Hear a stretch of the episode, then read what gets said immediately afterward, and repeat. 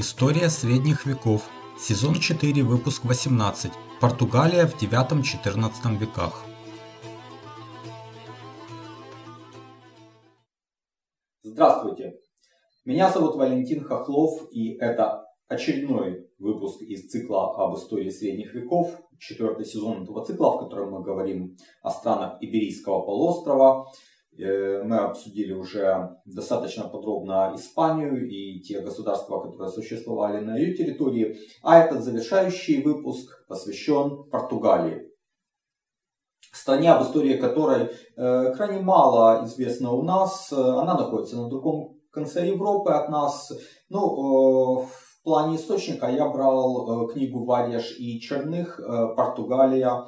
Дороги истории». Прежде чем перейти к этому выпуску, я напоминаю, что продолжается война, которую путинская Россия развязала против Украины. Начала еще в 2014 году с э, оккупации аннексии Крыма, с захвата части э, Донбасса, а с февраля 2022 года э, началось полномасштабное вторжение, в котором, конечно, Россия потерпела довольно серьезные поражения. И э, сейчас, конечно, всем уже известно, что Путин объявил мобилизацию и эскалирует ситуацию, и э, собирается, не знаю, бросать в топку этой войны все новые и новые жизни людей с обеих сторон. Э, это конечно, ужасно, и мне приходится находиться вдали от э, дома, в более безопасных местах э, своей страны. Если у вас есть возможность и желание поддержать мою работу, то присоединяйтесь к моему сообществу на сайте patron, patron.com, касая VAL, подчеркивание KHOKHLOV. И также подписывайтесь на мой канал в YouTube, который можно найти по моему имени Вайл Хохлов. А, переходим к э, выпуску. А, ну, в принципе, мы уже несколько раз встречались э, в предыдущих эпизодах с,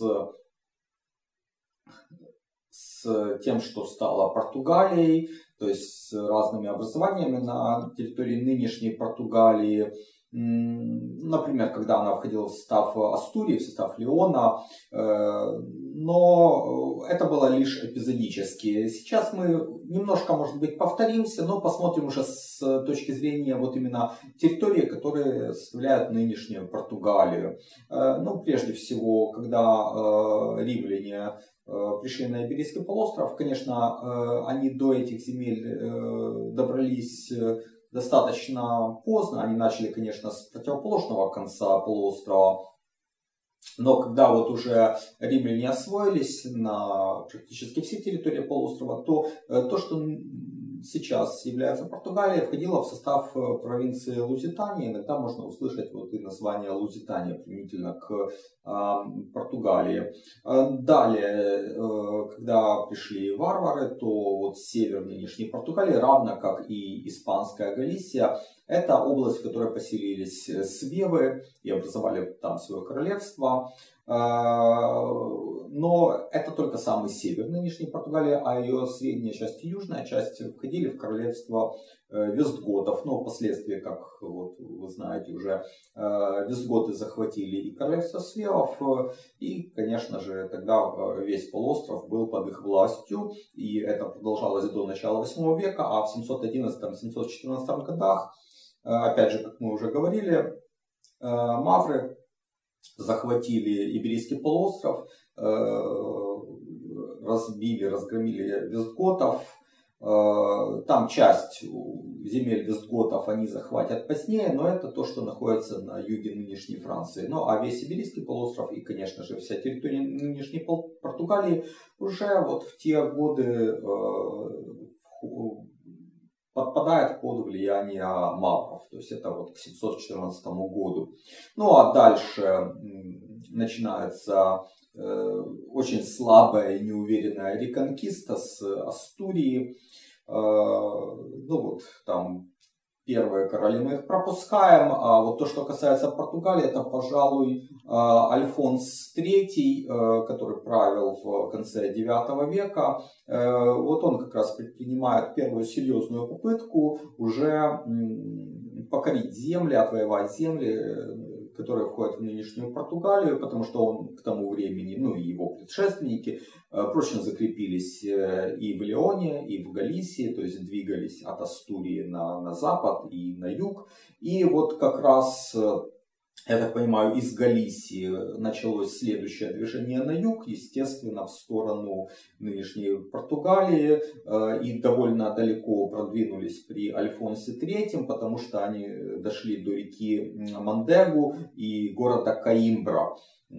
Это ну, где-то треть, как минимум, нынешней Португалии. И как раз вот в правлении этого короля в 868 году граф Вимара Переш ну или я его назвал в прошлый раз Вимарано Перес, потому что под этим именем он фигурирует у э, Варьеш и Черных, но все-таки в других источниках э, Вимара Переш. А Вимара, кстати говоря, имя может быть не непривычное, но это, насколько я понимаю, то же самое имя, что имя Гвемар тот же германский корень. Гвимар это имя мы встречали у лангобардов, и так звали, например, э, принцев Салерна, прям там их много было с таким именем. Так что имя Гвимар и, соответственно, Вимара не должно казаться чем-то странным для германцев, для германских племен племя не, э, имя не такое необычное. Так вот, Вимара Переш э, был тем знатным э, человеком, который участвовал в отвоевании этих земель, в частности, современного города Порто, который тогда назывался Порту Кале, и, соответственно, ему был пожалован этот город и графство соответствующее. И впоследствии от слова Портукалия и пошла, пошло название страны Португалия. Но на самом деле это было, наверное, не единственное графство на тот момент, потому что э, также есть сведения о том, что были графы Каимбры. Каимбра это южнее, чем Порта. И, соответственно, можно сказать, что, наверное, было как минимум два графства на территории нынешней Португалии. Собственно, Портукалия и Каимбра. Э, и э, вот эти графства, по всей видимости, входили в состав королевства Галисия. Понятно, что Галисия, Астурия, Леон, это все было под управлением одной семьи. Иногда там делились, иногда не делились, но вот формально графства входили в королевство Галисия. А, и э, мы видим более тесное переплетение португальской и галисийской знати, чем знати, допустим, других частей королевства. Да и территориально это естественно, потому что со стороны вот востока, со стороны Леона, в сторону Португалии, в сторону Галисии э, сложнее добираться, чем вот добираться из э, порта в Сантьяго де Компостела. Например, я как вот человек, который проехал это, это все сам лично, я имел возможность в этом убедиться, что в Сантьяго де Компостела гораздо проще попасть из порта, чем из Авиеда или Леона. Так что это все довольно естественно. А, конец 9 века, молодое графство Портокалия, правит Вимар Переш, затем правит его сын э, Лусидио, Люсидио. Есть версия, что он правит не сам, а совместно с Арменегильдо Гутьеросом, это граф Каимбры, галисийский аристократ, который вот э, получил графство Каимбры. Но затем почему-то Лусидио лишается прав на это графство, свое Португали, непонятного, неизвестно почему. Ясно только, что с 915 года там правит э, э, Мумадона Диаш, это дама, по всей видимости, внучка Вимара Переша, и какое-то время графство переходит в э, роду, ну вот ее и ее мужа, то есть потомков э, как раз этой пары. У них был внук Менда II Гонсалеш, который э, погиб.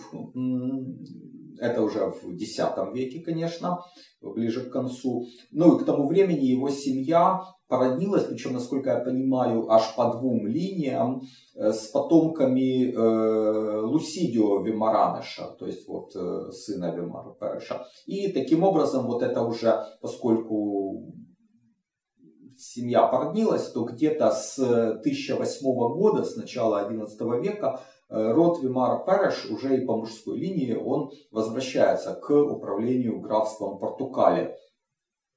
Тут следует оговориться, что в 997 году э, земли этого графства, равно как и графство Каимбра, э, были опустошены в ходе знаменитого набега Аль-Мансура на Сантьяго де Компостела. А вообще как раз вот род графов Каимбра завершается где-то в это время. Незадолго до этого вроде бы магнаты Галисии, среди них графа Каимбры, поссорились с королем Леона Веремундом II. То ли они были изгнаны в итоге, то ли вот граф Каимбер погиб, а, а его сын или сыновья, не знаю, там было их несколько, может быть, а вроде бы они даже присоединились к Аль-Мансуру в его походе на Сантьяго. Но в любом случае, вот это был конец э, дома графов Каимбры. Э, и более того, эти земли на 70 лет вернулись под власть мусульман, то есть город Каимбра и прилегающие земли. А что касается Португалии, то есть самого севера Португалии, то в XI веке там продолжали править потомки Вимара Переша до 1071 года, когда один из них, граф Нунья Мендеш, решил воспользоваться Э, неразберихой, которая возникла в Леоне после смерти великого короля Фердинанда I. Эм, ну, к слову, этот король в 1064 году отвоевал Каимбру, как раз у, у мавров. Так вот, когда Фердинанд умер, то осталось трое сыновей. Ну и мы помним из прошлых сезонов там историю противостояния старших. Это Санктия или же Санчо и Альфонсо. Там как раз Сид участвовал. Но был еще третий брат, Гарсия II, который был королем Галисии. Так вот, именно против Гарсии II и выступил э, Нуния э, Мендеш. Э, но неудачно. В битве при Педрозу сошелся вот граф с королем, и граф был разбит и погиб. И так завершилась линия потомков Вимара Перша. А, впрочем, король Гарсия II тоже недолго правил в Галисии, потому что его старший брат а, Альфонс VI, который к тому времени уже правил прочно в Леоне, и э, Санктий, самый старший из братьев, уже погиб, то вот Альфонс пригласил младшего брата к себе и вероломно его заточил и правил уже всеми королевствами с тех пор сам. Э, у Альфонса VI было две дочери, Урака и Тереза, и он выдал их соответственно за Раймунда Бургундского из еврейской династии, то есть из дома фальцграфов Бургундии в Священной Римской империи, Э, это вот Урак он выдал, а Терезу он выдал за Генриха Бургундского. Э, это совсем другой дом, это Капетинги, младшая ветвь, которая правила в герцогстве Бургундском, входившем в королевство Франция. То есть вот эти два человека, Раймунд Бургундский и Генрих Бургундский, они из разных Бургундий были, хотя на самом деле они родственники. И старший Раймунд получил Галисию в управление, но опасаясь чрезмерного усиления влияния зятя, Альфонс VI э, передал, выделил вот эти графства португальские, то есть Португале и Каимбру, и отдал их в управление Генриху Бургундскому как мужу э, Терезы. Ну, естественно, и Раймунд и Генрих правили по праву своих жен, по праву Раки и Терезы, а не как самостоятельные феодалы.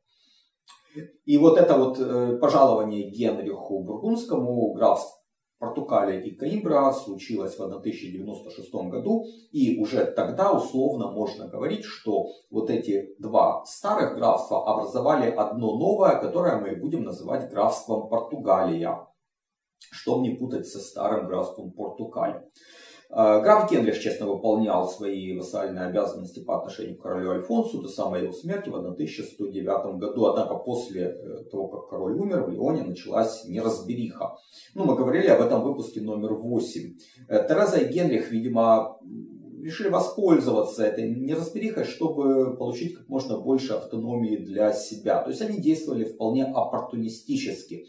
Э, то выступая против Ураки, дочери и наследницы Альфонса VI, э, которая конфликтовала со своим мужем Альфонсом Арагонским, и они были на стороне Альфонса Арагонского, потом помирились с Уракой, потом снова поссорились, потом у Ураки была ссора с ее уже собственным сыном Альфонсом VII, и там Тереза с Генрихом, но после смерти Генриха и Тереза самостоятельно пробовали всячески как-то ослаблять противоборствующие партии там, Леона, Галисии, чтобы получить больше самостоятельности для Португалии.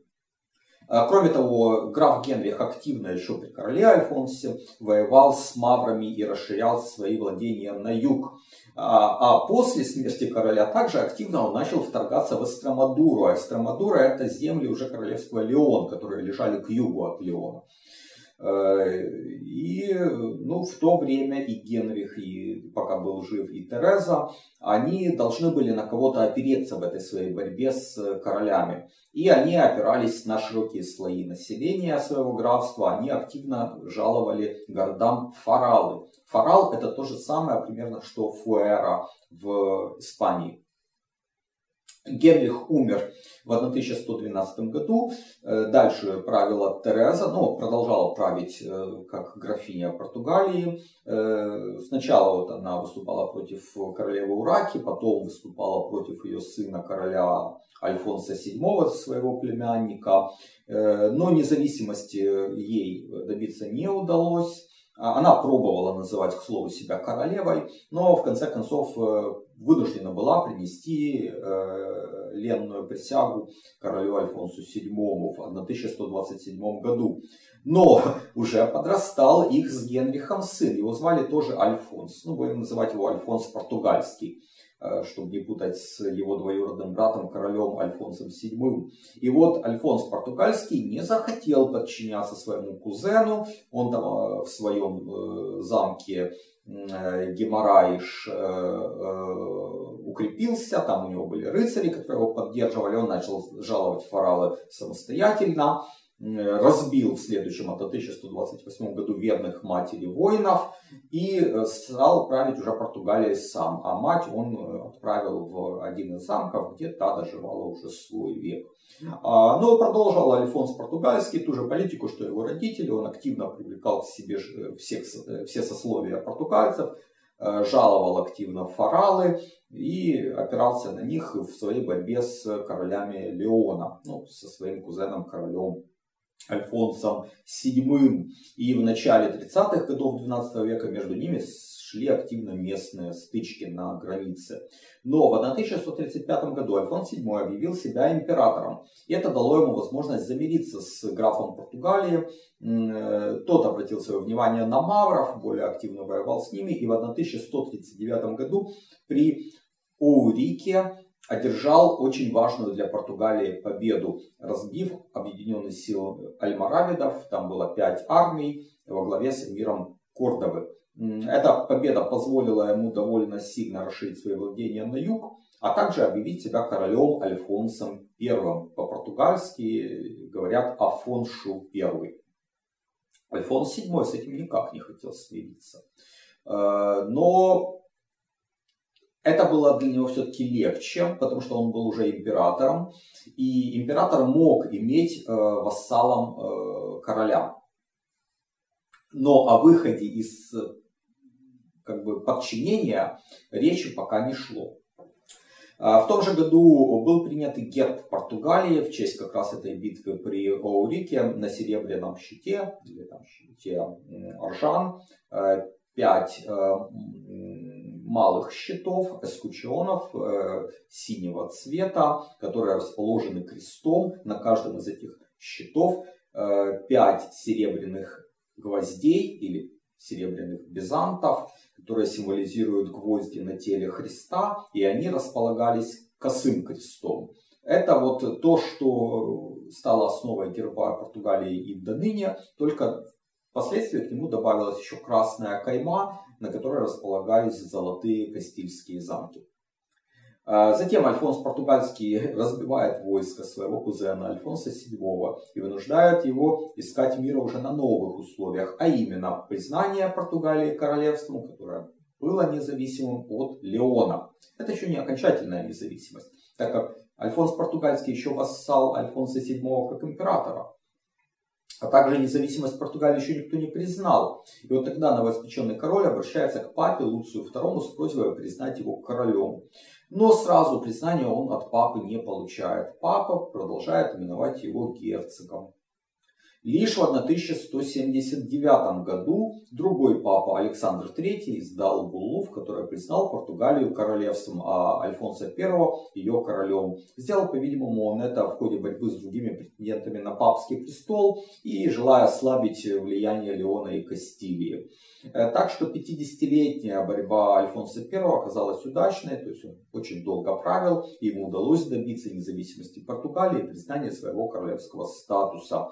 И, э, возможно, это стало следствием вот счастливого стечения обстоятельств для него. Ну, то есть это его долгое правление, это его блестящие военные победы, ну и это благоприятная внешнеполитическая конъюнктура.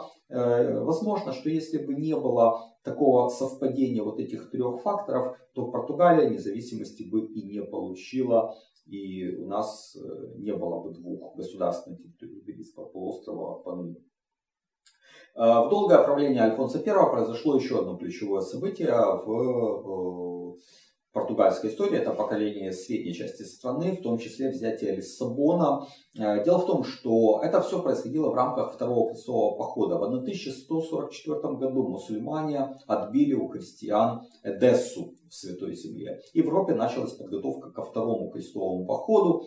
А, в нем участвовали многие рыцари из разных стран, в том числе из Англии и Нормандии. И вот оттуда они решили морем добираться, причем кружным путем вокруг Европы. Они отплыли в 1147 году, в мае, и э, э, через там, э, месяц прибыли в Порто. И тогда Альфонс I попросил их помочь ему здесь, потому что здесь тоже неверные, здесь тоже мусульмане, зачем плыть в Святую Землю, если это все можно сделать ближе, тем более получить можно щедрую награду от новоиспеченного короля.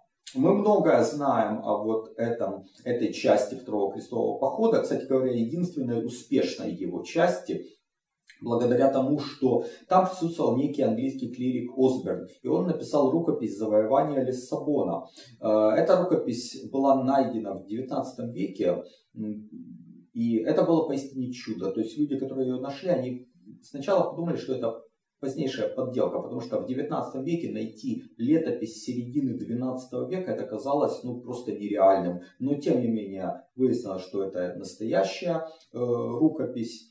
Э, и в ней описывалось, описывались события вот от мая 1147 до, по-моему, середины 1148 года. В частности, э, осада Лиссабона началась в июле 1147 года, продолжалась 17 э, недель. То есть вот осенью, по-моему, конец октября, начало ноября, э, правитель города предложил город сдать на хороших условиях для его жителей, чтобы им сохранили имущество. В принципе, эти условия вроде как приняли, но крестоносцы своего слова не сдержали, и город был разграблен.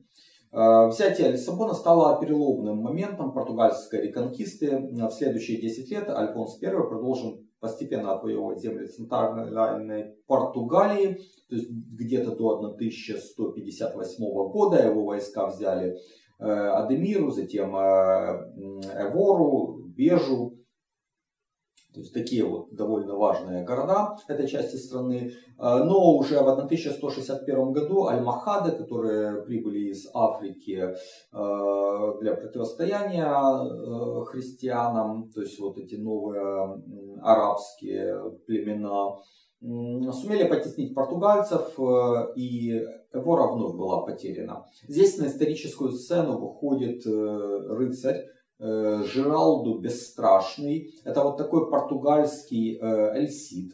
Э, очень напоминает вот как бы своими поступками, своей храбростью, отвагой. Он хорошо знал арабский язык, он мог проникнуть в стан врага, смело боролся с мусульманами. И вот именно благодаря этому Жиралду осенью 1165 года христиане отвоевывают Эвору обратно Король Альфонс I умер 6 декабря 1185 года. Престол пришел его сыну Санктию, или же Саншу I. Он был не столь воинственным, как отец, и скорее занимался упорядочением уже э, захваченных земель. Э, его правление было дано огромное число фаралов э, разным городам, поселениям. Он также заботился о том, чтобы его подданные процветали и множились, поэтому его прозвали освоитель или популадор. Умер в Санкт-Петербурге 26 марта 1211 года. Трон Португалии получил Альфонс II или же Афоншу II. А, в его правлении продолжился конфликт с э, епископом города Порто, он еще при Санкте начался. Э, когда-то дело в том, что еще графиня Тереза э, дала права на город Порто местному епископу. Порто был тогда небольшим городком, и никто не предполагал, что потом он станет таким важным, большим, процветающим центром. Горожане, которые там жили под властью епископа, были недовольны, как очень часто встречалось, горожане недовольны когда ими правит епископ, э, поднимали бунты, там епископа изгнали, епископ отправился в Рим к папе, папа наложил э, интердикт на Порто, э, король не хотел поддержать епископа, то есть там получил и тоже, по-моему, отлучение. В общем, такая была история еще при Санкте. Санкти пытался помириться с папой, кстати говоря, но по-моему, не успел э, до своей смерти э, или нет, это уже Альфонс не успел. То есть у Альфонса было то же самое, что у его отца. Конфликт с, э, разгорелся вновь, то есть Санти вроде как замирился с папой, епископ вернулся, потом опять там его начали щемить. И к тому же Альфонс II стремился централизовать управление, а королевством ему было не с руки, что какой-то там епископ ему не подчиняется. И через своих чиновников он пытался ослаблять вообще власть и знати, и церкви. И конфликт с епископом Порта разгорелся опять. Опять э, конфликт вылился в конфликт с папой. И вот э, папа уже отлучил э, Альфонса II. Кстати, не уверен тогда, что а, Санктия он отлучал или нет. Но Альфонса он точно отлучил. И Альфонс, как и его отец, пытался искать примирение с папой. И вот как раз Альфонс не успел второй этого сделать, потому что он умер 25 марта на 1223 года, так и будучи отлученным от церкви. А, трон достался его старшему сыну, Санктию II, или же Саншу II, и тот уже не пытался дальше конфликтовать с церковью.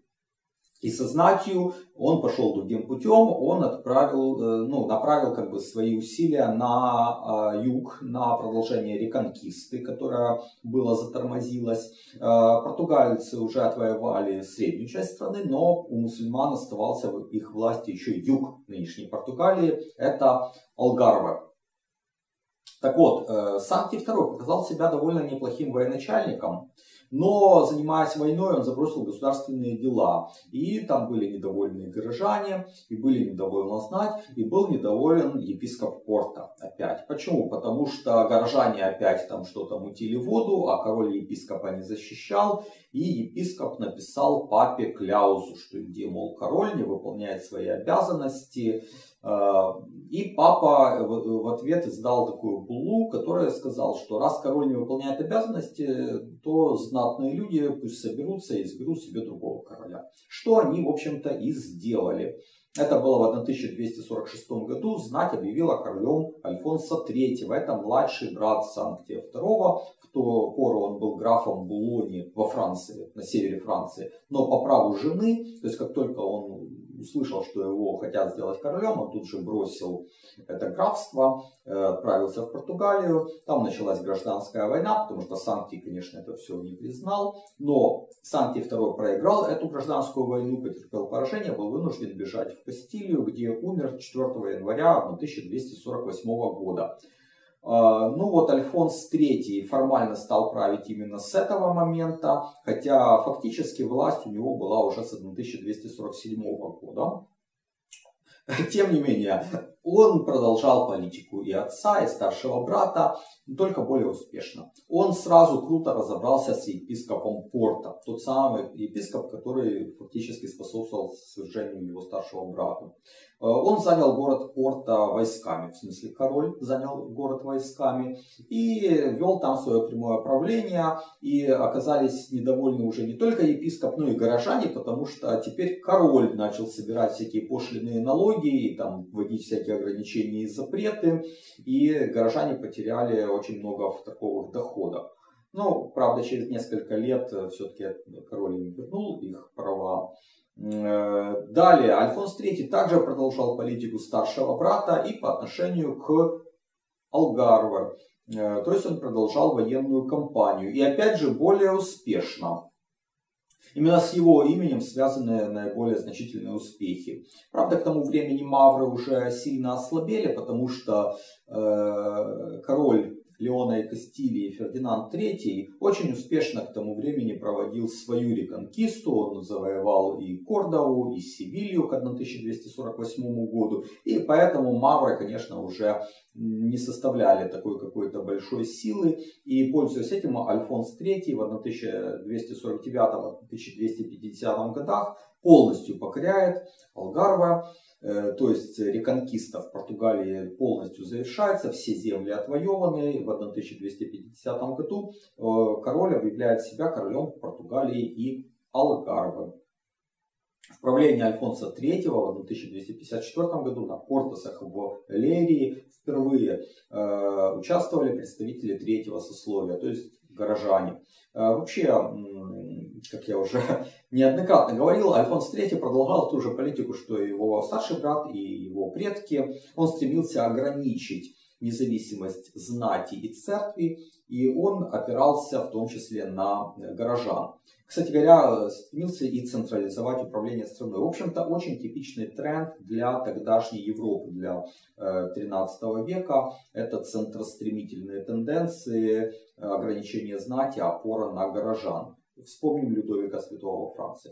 Так вот, в 50-е годы 13 века Альфонс III последовательно добивался и добился возврата части церковных земель, которые якобы до этого церковь незаконно получила, и в результате его тоже отлучили от церкви. Более того, его это несколько раз отлучали. И где-то треть из своего 34-летнего правления Альфонс III провел под отлучением от церкви. Умер король 16 февраля 1279 года, и трон перешел его сыну Дионисию. Я в одном из прошлых выпусков назвал его Денис. Ну, на самом деле, Денис и Дионисий это одно и то же имя, но вот все-таки такое каноническое э, в латинской транскрипции будет Дионисий.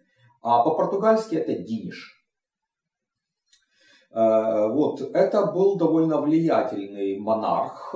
Его можно было бы, может быть, в чем-то сравнить с Людовиком Святым, его там э, более ранним современником. Э, Дионисий правил долго, 46 лет, и он стал также известен как король Трубадур.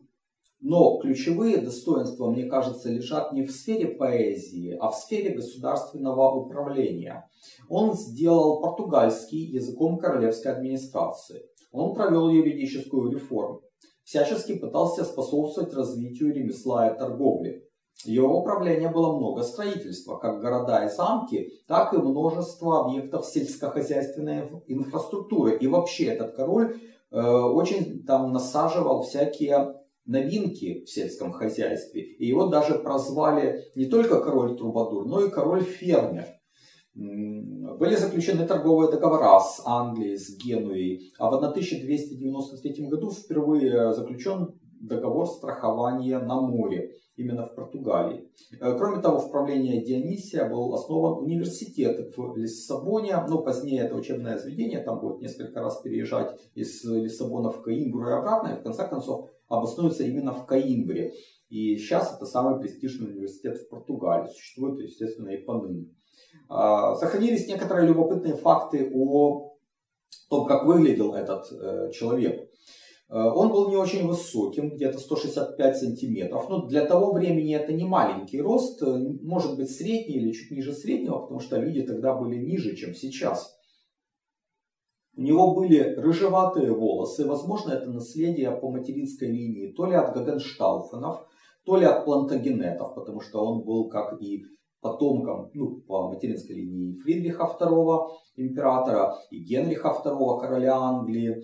Э, вот, возможно, от кого-то из них э, такие рыжеватые волосы он получил. Э, был очень крепкого здоровья.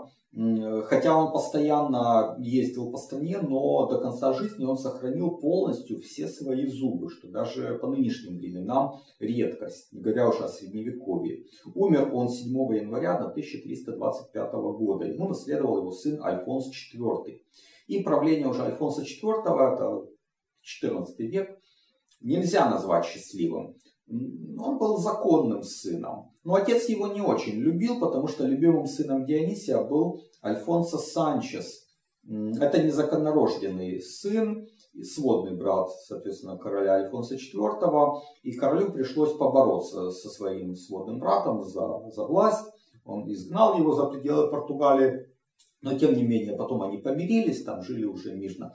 Но хуже, в 1348 году в Португалии, как и в другие страны Европы, пришла черная смерть. Вот эта грандиозная эпидемия чумы, которая ознаменовала конец процветания высокого средневековья, началась уже эпоха позднего средневековья с ее относительным упадком. Европа обезлюдила, начались войны, начались там, ну, неблагополучия всякие. А, и у короля еще вдобавок к этому и начались проблемы в его собственной семье. У него был сын и наследник Петр I, который завел любовницу Инес де Кастро. Он очень любил эту женщину, у нее были от нее незаконнорожденные сыновья. А, а вот законнорожденный сын, первенец Петра, э, это э, Фердинанд, внук короля Дионисия, он имел слабое здоровье. И поэтому король, э, короля Альфонса IV, прошу прощения, внук. Так вот, король Альфонс IV, опасаясь за как бы, будущее своей, своей династии, он приказал убить Инес де Кастро, и э, сын Петр, разумеется, был сильно разгневан. Когда король Альфонс IV умер 28 мая 1357 года, Петр приходит к власти. Петр I или Педро Э, первый. И он приказал выкопать из могилы Инес, нарядить ее в королевские одежды, э, почести воздавать и похоронить как королеву. А тех, кто был причастен к ее убийству, он судил, э, приговорил к казни и самолично убил. Далее Петр завел себе новую любовницу. И от нее у нее родился сын Иоанн или же Жуан, он в будущем станет королем. Но правил Петр I не очень долго, 10 лет, умер 18 января 1367 года. И трон перешел как раз вот к тому э, законорожденному сыну, первенцу Фердинанду Первому, или же Фернандо Первому. Э, у него тоже было все неблагополучно в семье. Он собирался жениться сначала на дочери короля Кастилии, но потом завел любовницу и так влюбился, что женился на ней, а дочь короля Кастилии отослал. А, и это как бы не способствовало хорошим отношениям с Кастилией, там они стали воевать. Э, э, но, правда, потом замирились, потому что Фердинанд выдал свою дочь, э, и, кстати говоря, единственную наследницу, как оказалось, за короля Кастилии Иоанна II, а другие дети Фердинанда не пережили отца. И поэтому, когда вот король уже был ну, при смерти, то стала э, вполне реальная перспектива личной унии между Кастилией и Португалией. А это означало для Португалии фактическую утрату независимости, потому что их королева, наследница, была замужем за королем Кастилии, то есть была во власти мужа, и Кастилия была более могущественным государством. И поэтому, когда Фердинанд I умер, таки в 1383 году, то там португальская знать не хотела э, признавать его дочь королевой.